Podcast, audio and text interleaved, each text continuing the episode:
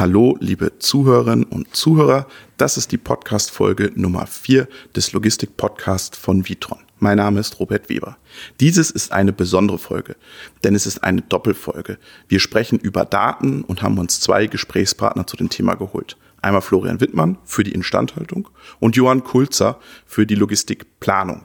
Wir sprechen über Cloud, Edges, Machine Learning und ganz wichtig, den digitalen Zwilling vom Logistikzentrum. Ich wünsche Ihnen viele Informationen für Ihren Alltag.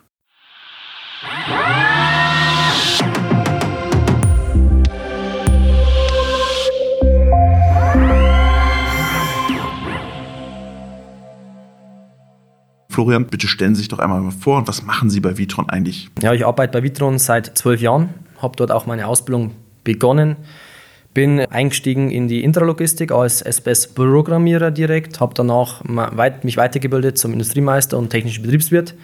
Und seit gut sechs Jahren ist eigentlich meine Haupttätigkeit das ganze Portfolio Instandhaltungsmanagement und Sparepart-Management. Und da haben wir eine eigene Abteilung aufgebaut, die besteht aus mehreren Mitarbeitern, die eine eigene Instandhaltungssoftware entwickeln und wir die auch dann vor Ort weltweit einführen welche Rolle spielen jetzt Daten bei dem Thema Instandhaltung? Also alle sprechen ja immer von Predictive Maintenance, das ist ja immer so das Oberbegriff, das, da wollen alle hin. Aber wie viele Daten sammeln Sie am Tag in so einem Logistikzentrum von den Maschinen? Was machen Sie mit den Daten? Wo liegen die Daten? Und äh, liegen die da für immer oder was tut man damit am Ende des Tages? Ich fange jetzt erstmal im Groben an was sind eigentlich Daten für uns? Also wir haben automatische Daten, haben aber auch nur manuelle Daten. Was das ist der Unterschied, automatische Daten oder manuelle Daten? Manuelle Daten sind Daten, die der End-User eingibt. Beispielsweise Instandhaltungssaft zurückmelden. Wie lange hat die Tätigkeit gedauert? Welche Ersatzteilverbräuche waren eigentlich dabei? Welche Verschleißteile, Ersatzteile sind benötigt worden? Aber auch Lebenslaufkosten oder Lebenslaufakten. Beispielsweise, wie ist der Riemenverlauf gewesen? Der Riemenspannung Abnutzungskurven mit Protokollierung von Laufrädern, wie der Abnutzungsgrad war. Also ganze solche Sachen sind manuelle Eingaben, die man schwer automatisiert messen kann. Und das sind eigentlich die Endanwender mit am wichtigsten, weil die sind die, die die Daten auch uns zurückliefern oder an uns zurückgeben. Auf der anderen Seite gibt es die automatischen Daten, wo wir automatisiert über die SBS ja.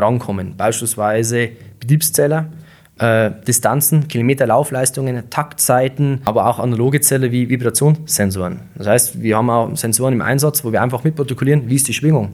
Wenn ein Schaden vorliegt, müsste eigentlich der Vibrationswert ansteigen. Und genau das haben wir auch mehrmals schon jetzt mitprotokollieren können und vorbeugend tauschen können. Wo, wo protokollieren Sie die Daten? Die Daten protokollieren wir auf der untersten Ebene in der SBS direkt und ziehen die dann über ein System in unser, unser V-Tool zurück, über einen sogenannten WCF-Server, Server-Client-Anbindung. Wir haben dann Tagesdaten, wir haben 8-Stunden-Daten, bei Bedarf auch stündliche Werte, die wir da automatisiert mit reinziehen. Also schieben die, die Daten nicht in eine Cloud, sondern es geht auf ein lokales System? Oder ist es eine Private Cloud? Ich sage mal so, für den Endanwender, für den User ist es eine Cloud, aber die Cloud steht bei uns hier im Ort, hier in Parkstein.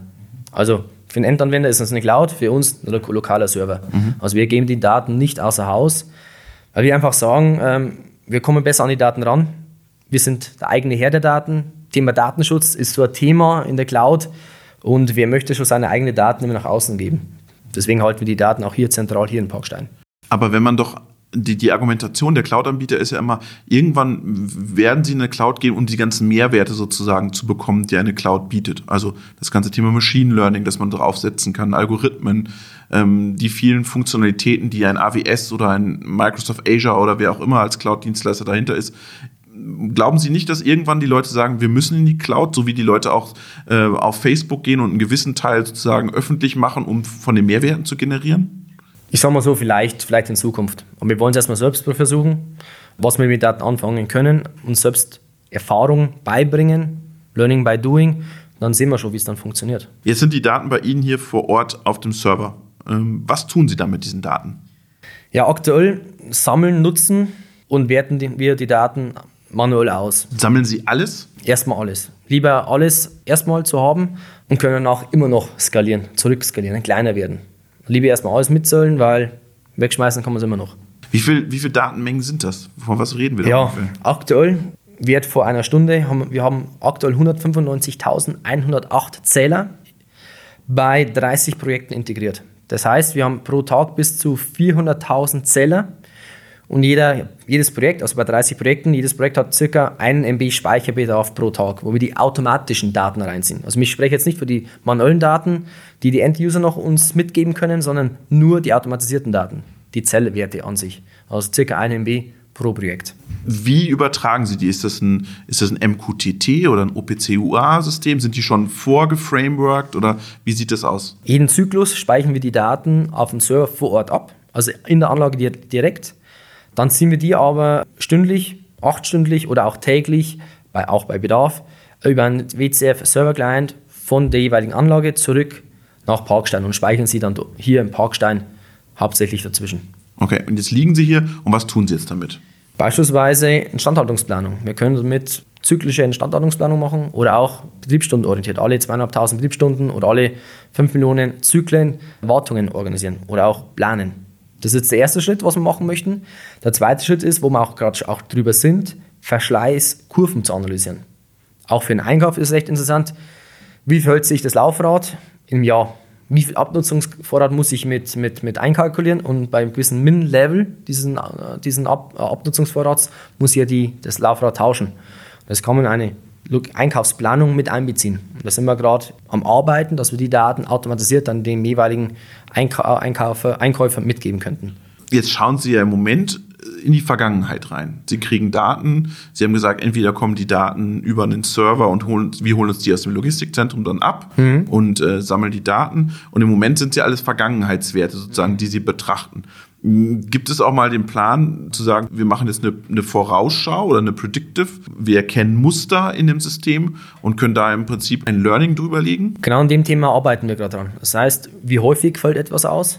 Wie lange ist eigentlich zuvor es gelaufen? Weil wir haben ja gleiche Maschinen weltweit im Einsatz. Das heißt, wir können Synergien ausfindig machen. Maschinen sind jetzt zum Beispiel Aufzüge, äh, Antriebe, Regalbediengeräte, Regalbediengeräte, Kettenförderer, solche Sachen. Mhm. Die sind ja nicht nur, ich sag mal so, einmalig installiert, wie äh, Sondermaschinenbau, sondern ein Kettenförderer von diesem Typ ist weltweit verbaut und das hunderte oder teilweise tausende Mal.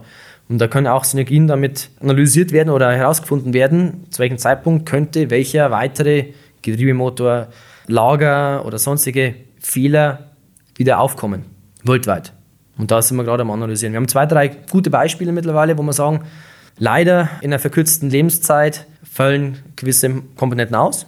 Und genau mit dem Thema sind wir auch an den Lieferanten rangegangen, haben den Lieferanten letztlich auch mit Zahlen, Daten, Fakten festnageln können. Sagen, hey, das, was du uns vorgeschrieben hast, kannst du mit deiner Maschine nicht einhalten. Und somit können wir auch Gewährleistungsansprüche besser planen und auch ja, durchführen. Und der, der Blick sozusagen nach vorne nochmal zu, zu richten, dass man sagt, wir merken schon im Vorhinein, wann eine, ein, ein Förderer sozusagen ausfällt. Ja, das Thema Vibrationssensoren. Wenn eine Vibration steigt, ist auch das Fehlerrisiko sehr hoch. Wir haben jetzt auch letzte Woche erst einen Fall gehabt im Osten von Deutschland beim Projekt. Da wurde der, ja, der Vibrationssensor eines Motors ziemlich erhöht. Wir haben den getauscht, haben dann herausgefunden, dass ja ein Lagerschaden schon vorherrschte. Zum Glück haben wir es vorher getauscht, sonst hätten wir auch viel mehr tauschen müssen. Mit Welle, mit Antriebsrad, alles drum und dran. Da haben wir uns so vor einem größeren Schaden auch bewahrt. Ist es äh, bei Ihrem Thema Instandhaltung dieses Predictive sozusagen bis zur letzten Grenze zu gehen und dann auszuwechseln? Also eine Effizienzsteigerung in der Instandhaltung? Hilft Ihnen dieses, dieses Learning über die Daten, eine Effizienzsteigerung in der Instandhaltung herzustellen? Ja, das ist auch unser Ziel, dass wir eine Sekunde vor dem geplanten Ausfall das Teil geplant tauschen können, in Kooperation mit dem jeweiligen Anlagenbetreiber. Genau, das ist ja das Problem bei Ihnen. Sie können nicht einfach die Anlage stoppen. Richtig. Ja, Sie müssen ja Wartungsintervalle auch festlegen für genau. die Anlage, oder? Genau, richtig, ja. Wir müssen Wartungsintervalle anlegen, alle 4.500 Betriebsstunden beispielsweise eine Tätigkeit durchführen, aber auch immer in, in Abstimmung mit dem Kunden. Ohne den Kunden können wir keine Instandhaltung durchführen. Das heißt, spielen Sie dem Kunden auch die Daten zurück? Ja. Dass man sagt, oder weichen Sie von diesem starren 4000 Stunden auch ab?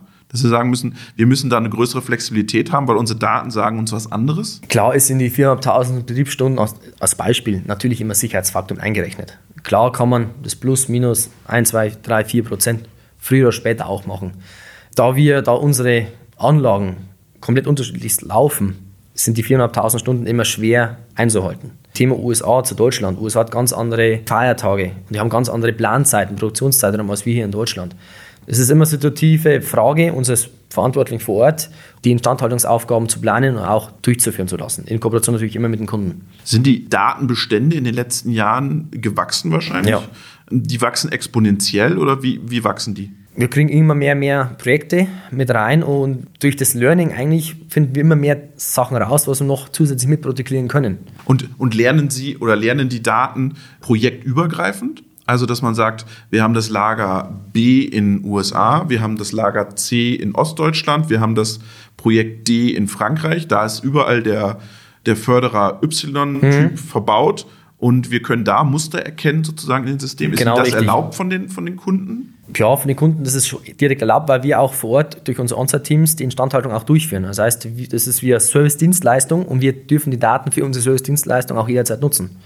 Und der Kettenförderer, als Beispiel, der ist ja überall verbaut. Und dadurch, dadurch lernt sozusagen das System. Es ist ein lernendes äh, Instandhaltungssystem am Ende des Tages. Richtig, wir können das alles dann auswerten. Wir haben viele Mitarbeiter dahinter sitzen. Auch unser Lieferantenmanagement ist sehr stark orientiert, mit den Daten zu arbeiten. Wir sind sehr happy mittlerweile, solche Daten zu bekommen. Vor zehn Jahren oder letztlich vor fünf Jahren gab es diese Daten noch nicht. Es war immer ein mühsamer Weg, an Daten zu kommen. Mittlerweile Knopfdruck und die Daten sind da. Ich habe da im Vorfeld mit einem Experten für Machine Learning gesprochen, mit dem Peter Seeberg, der dieses Thema Machine Learning sehr stark fokussiert, wo es ja in ihre Richtung auch mhm. geht und der das nochmal ganz gut abgrenzt, weil das ja auch das Thema Warehouse Intelligence bei mhm. ihm Thema ist und künstliche Intelligenz die Leute verunsichert. Und ich habe da was mitgeschnitten und würde das einmal ganz kurz mit einspielen, damit wir nochmal darüber mhm. diskutieren können. Machine Learning ist ein Werkzeug, ein auf äh, Statistik basierendes Werkzeug, ähnlich wie auch das Data Mining. Man sagt gerne, Statistik schaut, was gewesen ist, Data Mining, warum das dann so war und Machine Learning guckt eigentlich eher in die Zukunft und versucht auch zu sagen, äh, was zu tun ist, damit bestimmte Situationen gar nicht einkehren, also Maschinenstopp zum Beispiel. KI äh, versucht, was ganz anderes zu machen im Prinzip erstmal, nämlich die menschliche Intelligenz zu simulieren. Das Problem dabei ist, dass man sich nicht einig ist, wie man eigentlich die menschliche Intelligenz ähm, beschreibt. Es ist jetzt aber so, dass äh, seit einem halben Jahr, sage ich mal, immer nur über KI, nur über die künstliche Intelligenz geredet wurde. Da sind wir auch teils alle mit Schuld dran in den sozialen Medien und so weiter, Journalisten äh, weil es eben ein, ich sag mal, ein sexy Begriff ist, ein anspruchsvoller Begriff ist. Den muss man nicht erklären. Da muss man nicht sagen, was der Unterschied ist zwischen diesem Begriff und vielen anderen Begriffen. Alle anderen Techniken wie Machine Learning, Deep Learning, die sind in einer, in einer eigenen Gruppierung. Trotzdem sprechen wir heute von KI und wir müssen natürlich immer kurz erklären, was KI eigentlich genau darstellt. Ist das bei Ihren Kunden auch so, dass die, dass, dass die dann sagen, das ist dann KI, was ihr macht? Oder müssen Sie die dann abholen und sagen, das ist erstmal ganz normales statistisches Arbeiten und irgendwann kommen wir zu einem Punkt, wo das Machine Learning ist, aber es ist keine KI? Da ich mehr mit Techniker und ich sage mal Instandhaltungsleiter zu tun habe, sind diese Fachbegriffe eigentlich in der Ebene noch gar nicht angekommen so recht. Klar, das KI ist ein Thema, wo wir aktuell gar nicht mitgehen wollen, weil wir sagen, wir sind in der Maschine mit dabei nicht in der künstlichen Intelligenz eine Person, einen, einen Mitarbeiter Mensch. oder Menschen irgendwie zu äh, digitalisieren. Das machen wir gar nicht. Also unser Hauptaugenmerk ist eigentlich die Maschine an sich. Also wir können nicht unsere Instandhaltungsdaten auf irgendeinen menschlichen KI umgruppieren. Das geht leider bei uns nicht. Und bei uns geht es eher in die Richtung, wie der Herr Kollege schon sagt, Richtung Data Mining.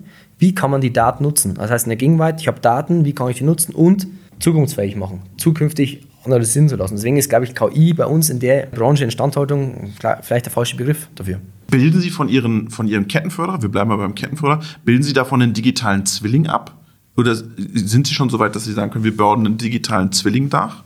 Wir haben digitale Daten, wir haben 3D-Daten, wo wir den abbilden können und auch sehen, okay, dieses, die Lichtschranke ist dort verbaut, hat so und so viele tausend Betriebsstunden gemacht ähm, oder beispielsweise äh, die Umlenkung vorne links können wir alles mit, mitprotokollieren und können wir auch mit, mit einbeziehen. Und dann wird der digitale Zwilling im Prinzip zum, zum Abbild der aktuellen Anlage ein Stück weit? Nicht direkt, weil es alles so hoch dynamisch ist mittlerweile, mittlerweile und 3D-Daten mit zu integrieren, das schwierig ist. Wir haben Daten und die Daten, wir reden davon, ja, was habe ich gesagt, äh, über fast 200.000 Betriebszähler, die verfügbar machen in einer 3D-Welt. Das sind, glaube ich, die Ressourcen, also die Hardware-Ressourcen und nicht griffig genug. Jetzt haben Sie, haben Sie gerade gesagt, dass Instandhaltungsthema und Machine Learning, dass das so langsam kommt und dass das Data Mining gerade ein, ein, ein großes Thema ist. Ähm, ist das was, was Sie Ihren Kunden auch vermarkten können, wo Sie ein, ein Geschäftsmodell drin sehen am Ende des Tages? Eigentlich sehr. Ich habe jetzt einige Betriebsprojekte am Laufen, zusammen mit unserem Servicevertrieb, wo die Kunden das Thema Betriebsdatenerfassung in, ihren, in ihrer Ausschreibung tief verankern. Sie wollen einfach Zahlen, Daten, Fakten sammeln. Die meisten, ich schätze mal, wissen nicht so richtig, was sie wollen, aber sie schauen hauptsächlich mal rein. Und wir haben jetzt zwei, drei Kunden bei uns hier, die Daten auch jederzeit abrufen wollen und auch mitproduzieren wollen. Wie sie es dann, dann zukünftig nutzen, werden. Aber sie wollen einfach die Daten vorab schon mal gespeichert haben. Okay, und das, das ist, einfach. Das ist eine neue Entwicklung, dass Sie da wirklich aktiv nachfragen? Nee, die das, Kunden? Die Kunden kommen eigentlich automatisch zu uns mittlerweile. Aber Sie haben gerade gesagt, dass, dass es so vor zwei, drei Jahren angefangen hat, dass ja, genau, Sie diese Daten überhaupt haben Genau, wollen. seit circa zwei, drei, so vier Jahren, dreieinhalb, vier Jahren haben wir die erste Datenbank damit ausgestattet, die erste Anlage damit aus, ausgestattet in Süddeutschland. Und seitdem exponentiell äh, gehen die Kunden da in die Höhe, die die Daten auch dann in Zukunft wollen. Das heißt, wir integrieren äh, die Software vor Ort, rückwirkend auch in älteren Projekten und haben mittlerweile auch wieder einen Kunden zurückgewonnen, die durch die Daten wieder zu, zu uns fand. Jetzt haben wir ganz viel gesprochen, wie Sie sozusagen Daten, das ist ja das softwaregetriebene Thema, mhm. wie Sie speichern. Mich würde interessieren, jetzt, jetzt haben Sie ganz viele Hardware. Sie haben Antriebe, Sie haben Steuerungen, mhm. Sie haben Kettenförderer, Sie haben Aufzüge und RFZs. Wie flexibel sind denn da die Steuerungsanbieter und die, die Antriebshersteller, dass sie diesen Weg mitgehen in dieses Data Mining? Aktuell ist es so, durch die SPS, die wir ähm, nutzen, sind wir noch relativ limitiert. Limitiert dahingehend, dass wir nur unsere eigene Software nutzen können. Das heißt, die Daten aus unserer Software rausziehen können. Thema Zukunft, ja, da gibt es verschiedenste ähm, Themen, die äh, Siemens, äh, Tierportal, Ethercard, Backhof und so weiter, da wird viel mehr möglich sein. Also gibt es dann statische Betriebsdaten, dynamische Betriebsdaten, beispielsweise Seriennummern, Firmwarestände, können in Zukunft dann ständig auch abgefragt werden über verschiedenste Interfaces. Und aktuell leider durch den Stand der Technik sind wir noch limitiert, aber die Zukunft mit Backhof, mit Tierportal und so weiter ist viel mehr machbar, das viel heißt mehr vernetzt. Von, vielleicht dann auch von oben runter wieder auf die Maschine? Ja, genau. Also dass Ging sie dann rückwärts. ein gelerntes System, ein gelerntes Muster Richtig. zurückspielen auf den, auf den Kettenförderer. Durch die Vernetzbarkeit einfach. Durch die Vernetzbarkeit in Zukunft ist es dann viel einfacher, Daten auch wieder zurückzugeben und rückwirkend zu, zu verarbeiten. Und ihm auch Befehle zu geben oder ihm sozusagen eine, eine Mustererkennung direkt auf dem, auf dem Antrieb laufen Beispielsweise lauf mal lieber mit 50% Leistung, weil...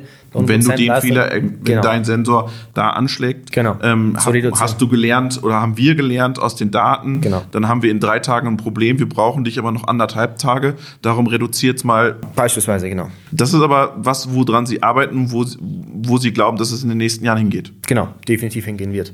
Und das äh, hat ja dann auch Auswirkungen, wenn ich diese Instandhaltungsdaten habe, das hat ja dann am Ende auch Auswirkungen auf das Gesamtsystem. Also wenn der Antrieb jetzt nur noch äh, halbe Leistung fährt für anderthalb Tage, habe ich eine Auswirkung auf das Gesamtsystem. Und da wird uns jetzt der Kollege äh, Johann Kulzer nämlich was dazu sagen, wie denn das Thema Daten im Gesamtsystem aussieht. Vielen Dank für Ihre Zeit. Danke auch. Grüß Gott, mein Name ist Johann Kulzer. Ich leite bei der Firma Witron das OPM Competence Center, das sich mit der Steuerung und der Softwareentwicklung des OPM-Systems beschäftigt. Das heißt, Sie arbeiten mit allen Daten, die aus den Logistikzentren zurückfließen?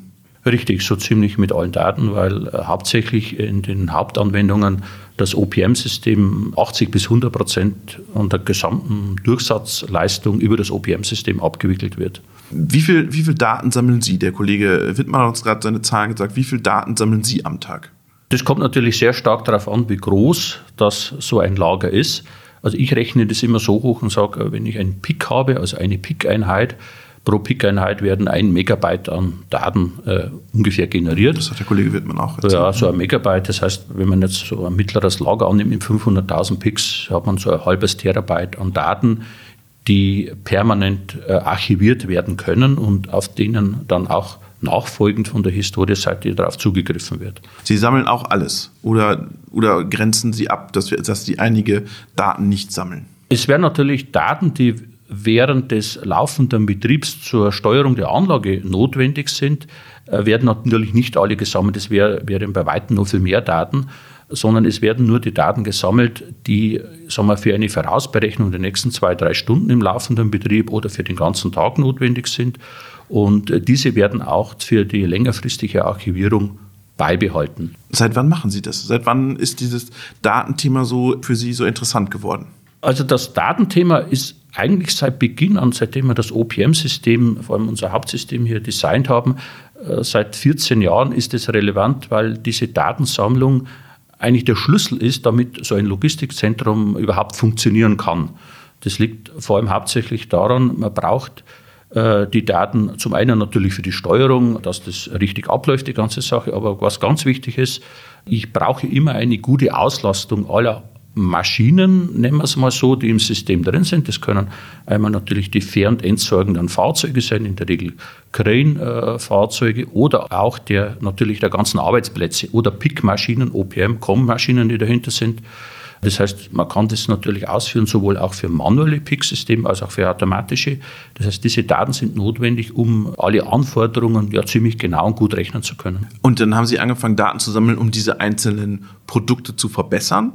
Oder was war das Ziel damals? Damals war erst hauptsächlich das Ziel, ausgehend wirklich die Produkte zu verbessern oder zu verstehen, welche Anforderungen braucht man genau, um so ein OPM-System zu betreiben. Das OPM-System basiert ja auf ziemlich genauen Artikelabmessungen, die ziemlich genau sein müssen, damit der automatische Schlichtvorgang bewältigt werden kann.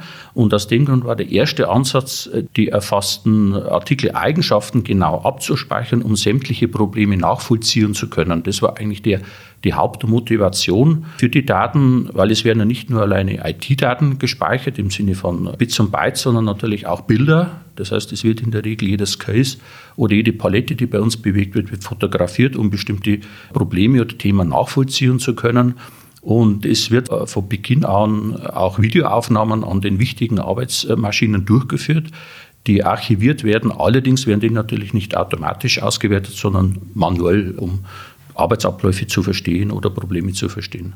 Das hat sich aber jetzt verändert. Also Sie haben gesagt, erstmal um die Produkte sozusagen zu verbessern und jetzt hat sich aber das, das Thema Daten zu einem neuen, eine neue Bedeutung gewonnen. Also neben der Produktverfolgung war von immer ganz wichtig die Berechnung des Nachschubs, des täglichen Nachschubs. Also welche Paletten sind notwendig, um ein Tretlager zu versorgen? Und daraus hat sich äh, das entwickelt, äh, vor allem diese Daten zu sammeln und äh, auszuwerten für den Kunden zum einen, damit der Kunde versteht, im Laufe des Jahres, äh, wie läuft sein Geschäft ab, äh, was muss er zu Weihnachten tun, was muss er zu Ostern tun oder in den typischen Saisonwechseln, was muss er hier tun, welche Themen hat es hier gegeben, mit welchen Durchsatzleistungen kann er planen in der Anlage. Und des Weiteren werden natürlich diese Daten mittlerweile sehr intensiv für unsere eigene Planung genutzt. Das heißt, wenn, wenn für den Kunden Erweiterungen geplant sind in einer Anlage oder wenn neue Anlagen geplant werden, dienen diese Daten natürlich, um bei Neuplanungen ja, da was Vernünftiges äh, draus zu machen und auch was Sinnvolles, Nachvollziehbares draus zu machen. Können Sie von dem, von dem Retailer A und B und C und D die Daten dann nehmen oder dürfen Sie nur vom Retailer A die Daten nehmen? Hier muss man zwei Sachen betrachten. Erstmal ist es technisch möglich, das zu machen und zum anderen ist es praktisch möglich. Also bestimmte Retailer sind natürlich in Konkurrenzsituation und die haben da ein bisschen was dagegen, wenn man die Daten von Klar. dem einen zum anderen benutzt.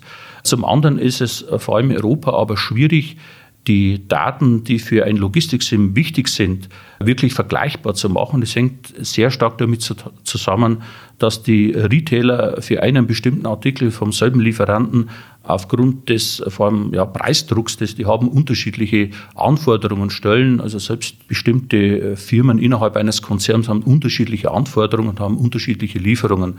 Das heißt, Artikel abzugleichen ist eigentlich nicht so einfach möglich, weil praktisch die Lieferanten unterschiedliche wie Rewe oder Edeka unterschiedlich beliefern aus Preiskonkurrenzgründen.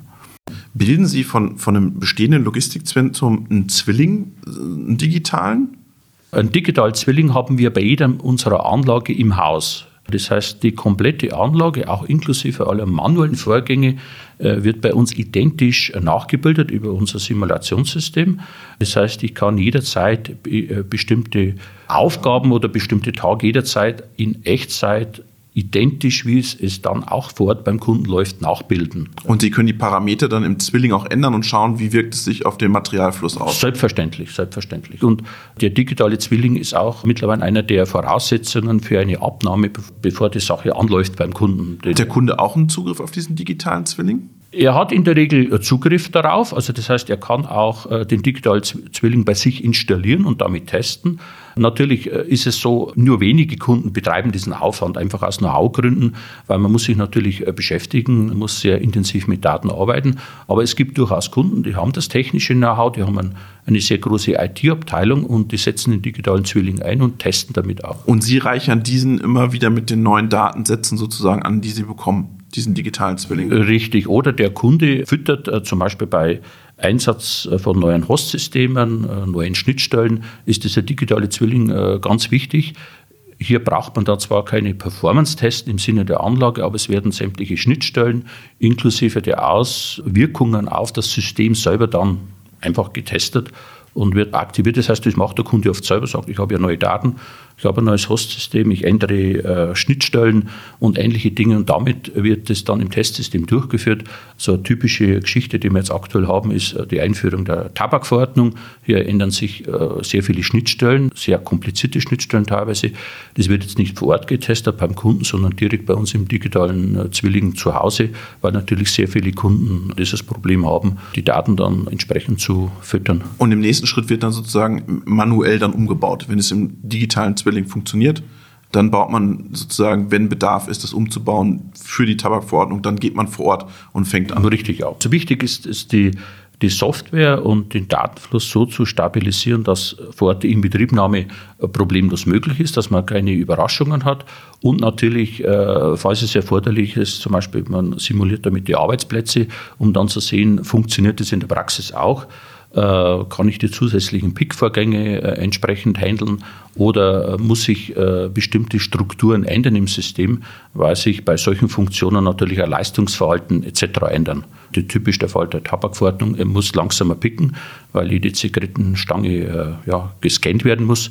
Heißt dann natürlich Leistungsverlust, bedeutet auch in der Anlage, ich muss äh, eventuell äh, neue Profiling-Sachen, äh, neue Artikel aufstellen, äh, diverse Dinge durchführen. Das weiß dann der Kunde und kann entsprechend darauf reagieren.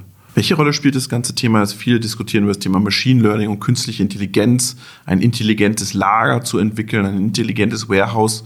Was, was ist da Ihre Vision bei Vitron? Ja, prinzipiell muss man sagen, alle äh, KI-Methoden, äh, die man so kennt und die wir intern natürlich auch prüfen, funktionieren nur mit, mit einer äh, großen Menge an Daten. Das ist ganz wichtig. Haben Sie ja. Äh, ja, also wenn man zum Beispiel äh, typische Firmen, die das professionell betreiben, äh, wenn ich äh, zum Beispiel eine Hochrechnung über den Absatz mache, brauche ich mindestens Daten von Minimum drei bis vier Jahren.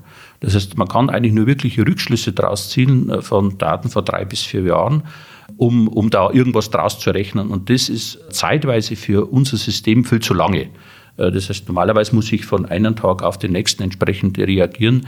Das heißt, es sind dann eher ja, statische Algorithmen, weil das KI-Learning würde hier zu lange einfach dauern, um, um da wirklich ein Resultat äh, rauszubekommen oder die Anlage zu verbessern oder schneller zu fahren. Also es wird aber zurzeit bei der Firma Witron extrem viel auf und betrieben auch an der Stelle, um hier weiter mit reinzugehen und um zu versuchen, bestimmte Elemente wie zum Beispiel Störauswertung oder ähnliche Dinge versuchen, ohne dass man genau weiß, ich weiß nicht, was gibt es eigentlich für ein Problem, und ich versuche ja bestimmte Algorithmen äh, drüber laufen zu lassen, die bestimmte ähm, ja, Muster erkennen. Be bestimmten Muster erkennen, um darauf reagieren zu können.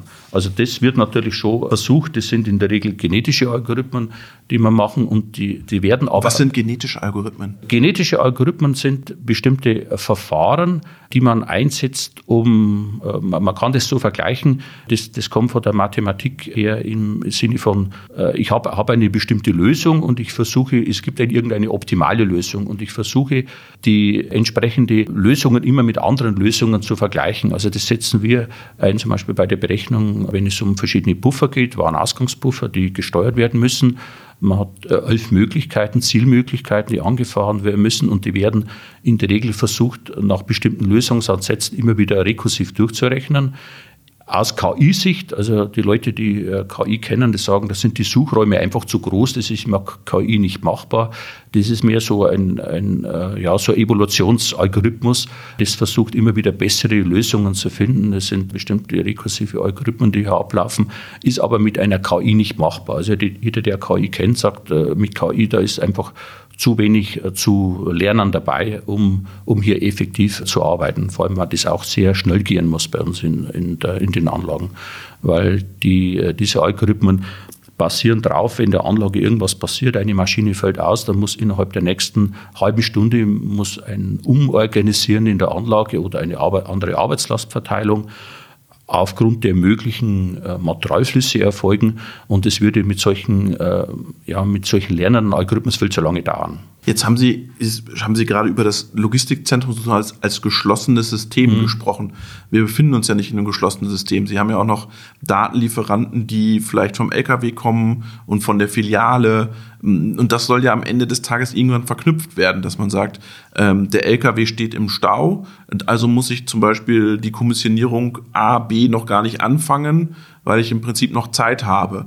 Das wird ja die große Herausforderung sein. Nicht, dass die Ware dann schon eine halbe Stunde früher am, am Tor steht und der LKW ist noch gar nicht da. Na gut, man muss in der Regel so sehen, wenn der LKW äh, zu spät kommt oder später kommt, man muss es so sagen, reagiert das System normalerweise so, dass es versucht, Aufträge äh, zurückzuhalten und dann speziell darauf zu optimieren, dass die Ware entsprechend ankommt. Bei den hochgetakteten Systemen, die ja natürlich auf Leistung und auf Durchsatz optimiert sind, ist ein zu spät kommender LKW fast schon ein No-Go-Kriterium. Das heißt, in der Regel wird halt da nichts ausgeliefert. Also hier nachzuoptimieren bedeutet für das System eigentlich eine zu späte Auslieferung, das in der Regel beim Kunden aber auch nicht funktioniert. Das heißt, was das System hier machen kann, ist, während der Zeit, auf dem ich auf, auf die Ware warte, so weit zum Laufen zu halten und mit einer Leistung äh, zu picken, damit es hoffentlich weniger ausmacht, wenn, der, wenn eine fehlende Ware dazu führt, dass die Maschine nicht mehr picken kann. Passiert in der Regel nicht, dann wird sie abgeschrieben, weil ich dann die äh, Warenausgangsleistungen oder die Abfahrtzeiten der LKW nicht mehr garantieren kann. Also das ist in der Regel spielt es nur eine Rolle im Sinne von versuchen zu kompensieren. Wie, wie organisieren Sie diese ganze Masse an Daten? Sie haben ja unterschiedliche Datenströme. Sie haben von einem Kettenförderer Daten, mhm. Sie haben von, einem, von der Ware Daten. Mhm. Das sind ja alles ganz unterschiedliche Beschreibungen auch und ja. unterschiedliche Formate. Mhm.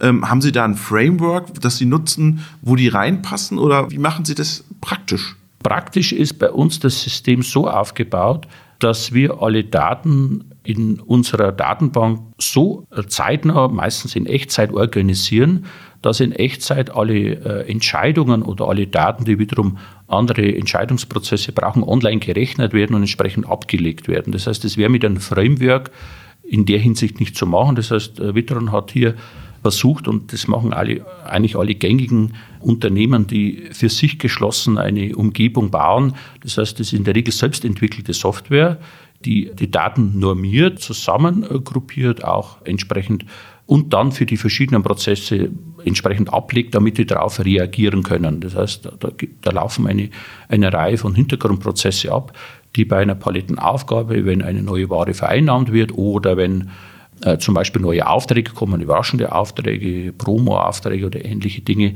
ist es sofort für alle Subsysteme, die darauf reagieren, so aufbereitet, dass die entsprechend anders gesteuert werden. Was mich noch interessiert, wie hat sich die Bedeutung von Daten verändert für den Betrieb eines Logistikzentrums? Wenn Sie mal zurückblicken, als Sie angefangen haben, welche Bedeutung haben da Daten gespielt und welche Bedeutung haben Sie heute? Also heute haben die Daten einen viel größeren Stellenwert aus dem Grund. Zum einen werden die Logistikzentren insgesamt immer größer, das heißt, sie sind schwieriger zu überblicken. Es gibt auch bei vielen äh, Retailern auch das Know nicht, um diese Daten zu verstehen, eben weil sie auch groß sind und die Zeitanforderungen, um auf bestimmte Themen zu reagieren, sind vielfältig, so vielfältig, dass man immer mehr versuchen muss, Entscheidungen automatisiert abzuwickeln oder so aufzubereiten, dass es für einen Lagerleiter oder für einen Disponenten leicht möglich ist, darauf zu reagieren. Also ich denke zum Beispiel, wenn man im E-Commerce-Bereich arbeitet, ist es ohne Daten, ohne intensive Aufbereitung und Automatisierung der Daten gar nicht möglich, eine Auslieferung innerhalb von vier, fünf Stunden, die teilweise ja gefordert wird, zu generieren. Eine manuelle Steuerung im, ist, ist, hier überhaupt nicht möglich. Also bis, bis jemand das versteht und entsprechend darauf reagieren kann, ist das, äh, dauert das viel zu lange. Ist das ein, ein Autopilot dann, das Lager? Es ist in gewisser Weise ein Autopilot, in dem bestimmte Prozesse, wie zum Beispiel Nachschubprozesse, automatisch äh, so äh, weit gesteuert werden oder berechnet werden, dass man sagt, okay, ich habe jetzt einen neuen Auftragseingang, zum Beispiel im E-Commerce-Bereich.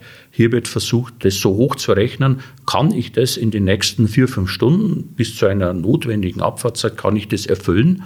Und wenn es dann wirklich die Leistungen einer Anlage überschreiten würde, die entsprechenden Informationen dann rauszugeben, um zu sagen, was kann man machen und auch Empfehlungen rauszugeben, was kann man machen, um trotzdem bestimmte Leistungen äh, zu erfüllen oder Abfahrtszeiten zu erfüllen. Also gibt es natürlich vielfältige ja, Ansatzpunkte, um das zu machen. Wichtig ist es für den Leitstand oder für den Betreiber der Anlage, das so aufzubereiten, dass er hier, ähm, ich sage jetzt mal, ähm, ja, schnell entscheiden kann über bestimmte Themen. Und das wäre noch vor einigen Jahren mit diesen Datenmengen nicht gegangen. Das hängt einfach auch mit der Verarbeitungsgeschwindigkeit in der IT zusammen.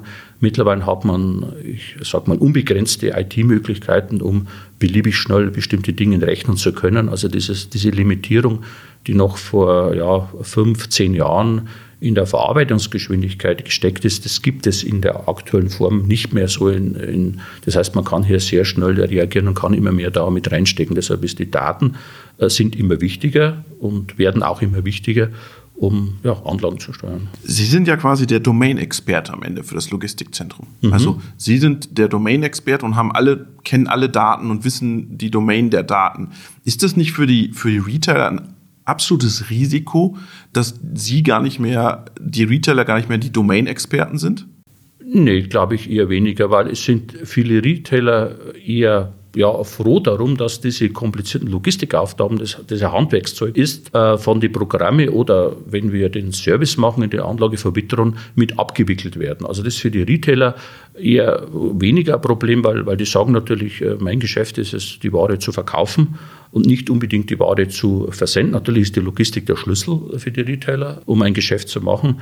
Aber das, es haben da selten die äh, Retailer Angst, da irgendwo äh, Know-how abzugeben oder Know-how irgendwie zu. Tun die sich leichter als eine produzierende Industrie? Sich Daten abzugeben, weil da steckt ja viel mehr Know-how drin in der Produktion. Die tun, sich, die tun sich schon leichter, das kann man schon sagen, weil ein Lieferant ist immer in einem Kostenwettbewerb, in dem er was verkauft oder Einzelpreise irgendwo äh, verkaufen muss. Ein Retailer, die Logistik ist genau zwischendrin. Das heißt, die preisliche Information taucht nur im Laden auf oder im, im Geschäft aus, bei dem der Kunde einkauft, aber nicht unbedingt in der kompletten Logistikkette. Und hier ist es natürlich so, dass eigentlich die Logistiker ein bisschen versuchen, auch gegenseitig von den Problemen im Logistikbereich zu profitieren. Aktuell zum Beispiel der riesen Fachkräftemangel, muss man sagen, bei den Lkw-Fahrern. Das heißt, Deutschland leidet ja zurzeit daran, keine, äh, nicht zu wenig LKWs haben wir genügend, aber zu wenig LKW-Fahrer. Und äh, das bedeutet, dass viele Kunden auch ihre Logistik oder die Logistikanforderungen umstellen. Und da profitiert natürlich jeder vom anderen und hat hier weniger da Berührungspunkte, die Daten da weiterzugeben oder äh, Angst davor, dass Witron damit arbeitet. Ich finde das sehr spannend, weil in der Industrie haben sie die ganz, oder in der produzierenden Industrie den ganz umgekehrten Fall, dass da wenig Bereitschaft ist, Produktionsdaten zu teilen in, in einer Cloud oder in einem Framework oder in einem, auf einer Plattform, wo verschiedene Leute zugreifen können. Ja. Also man muss natürlich sagen, Zugriff hat in der Regel nur Bitron. Also es ist nicht so, dass die Kunden, ein Kunde A mit den Daten vom Kunden B arbeitet. Er ihm ist eigentlich nur am Endergebnis interessiert. Also ein ganz einfaches Beispiel, wenn er sagt, er hat eine identische Anlage für Witterung, dann vergleicht er natürlich oder wir weisen den Kunden darauf hin, äh, wenn es um äh, eine bestimmte Störquote geht oder wenn es um Wartung geht, dann sagen wir schon, okay, dieser Kunde ist besser als du, also irgendwas läuft da schief, da muss man was tun. Also er kann Benchmark machen? Er kann, er kann damit, macht er natürlich den Benchmark äh, bei sich selber und vergleicht sich damit und das benutzen wir natürlich auch, weil wir natürlich Interesse daran haben, dass alle Anlagen gut laufen.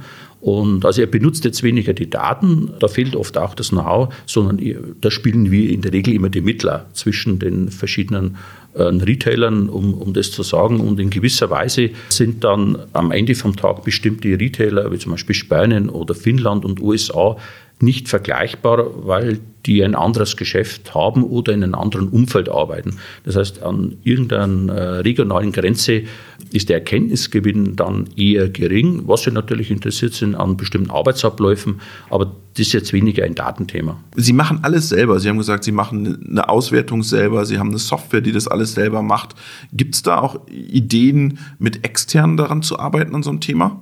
Also von unserer Seite versuchen wir, zum einen mit den IT-Herstellern zusammenarbeiten, die äh, große Daten verarbeiten. Wir arbeiten hauptsächlich mit Oracle-Datenbank.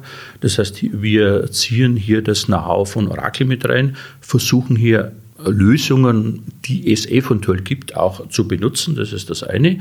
Zum Zweiten versuchen wir immer mehr mit Firmen zusammenarbeiten, die vor allem äh, Daten bereitstellen, die in der Anlage gemessen werden. Also ich denke hier an bestimmte Sensorsysteme äh, Sens oder auch Bildverarbeitung. Wir bewegen uns da ein bisschen an einen, an einen kritischen Punkt. Wir versuchen äh, automatische Bildverarbeitung im Wareneingang oder ähnliche Dinge durchzuführen. Da sind auch einige Firmen interessiert. Da ist man zurzeit technologisch noch nicht so weit, um das effektiv einzusetzen. Aber wir versuchen in dieser Ecke dieses Know-how mit anzuzapfen und dann entsprechend auch einzusetzen. Von der, von der Entwicklung selber, was die Softwareentwicklung anbelangt, da ist es von der Datenverarbeitungsmenge, da ist, sind unsere Anwendungen einfach zu groß, da gibt es nichts Vergleichbares, das, äh, das man benutzen könnte in, in der Stelle. Wenn Sie fünf Jahre in die Zukunft blicken, glauben Sie, wie viele Daten sammeln Sie mehr?